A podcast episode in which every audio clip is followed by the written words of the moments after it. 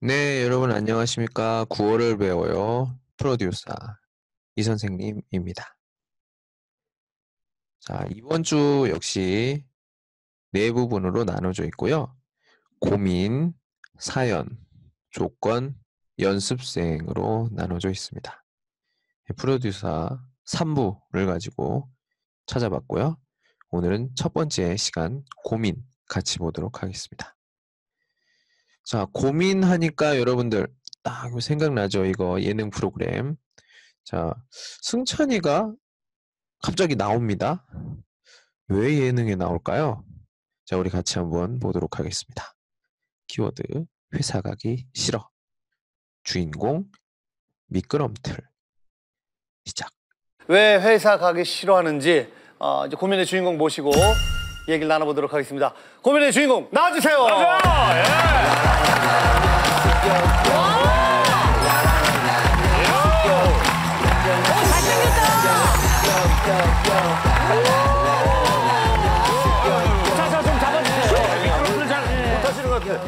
자, 이번에는 인상 깊은 대사 같이 보도록 하겠습니다.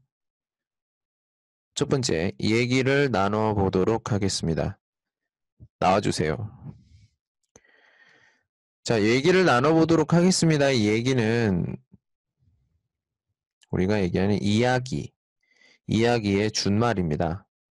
이 이야기는 어, 우리 한국 사람들이 말하기를 할때 어, 항상 쓰는 표현인데 무슨 표현이에요? 좀 말을 좀 줄여서 이야기합니다. 좀 왜냐면은 말은 좀 많이 하면은 좀 귀찮거든요. 간단한 이유입니다. 이것 때문에 우리가 이야기를 얘기로 이렇게 줄여서 얘기하는 거고요.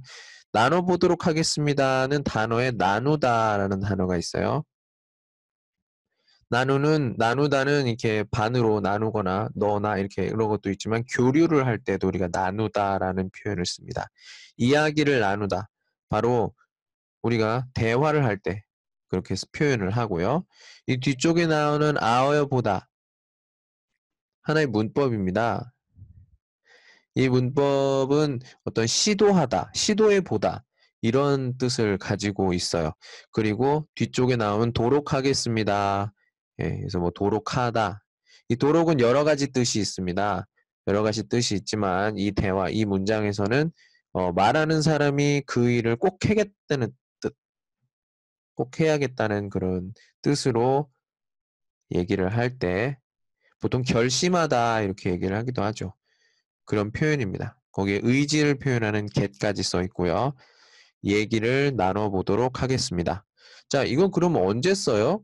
지금 여기 나와 있는 예능 프로그램에서 내가 다음에 행동을 어떤 것을 할 것이다.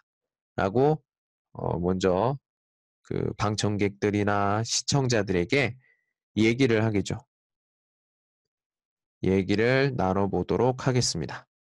자, 두 번째 보도록 할게요. 진행자가 이 말을 한 다음에 승찬이가 미끄럼틀에서 내려왔어요. 뭐라고 했나요? 나와 주세요. 나와 주세요. 자, 이거 단어로 나눠 보도록 하겠습니다.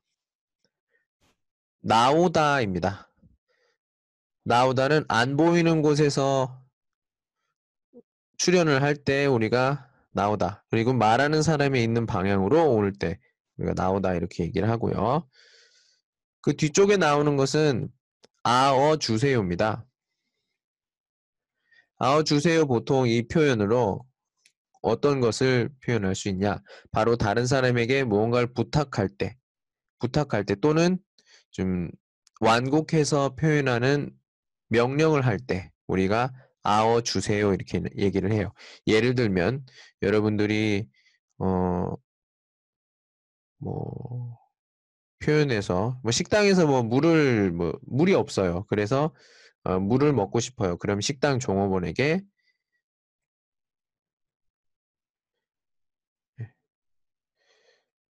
물을 가져다 주세요. 네. 여기 중간에는 뭐 다른 문법들이 있지만 표현 중에서는 그냥 주세요 표현으로 하기도 합니다. 그래서 어 뭐 물 주세요 이렇게 얘기를 물 주세요 얘기를 이렇게 어, 얘기를 하기도 합니다.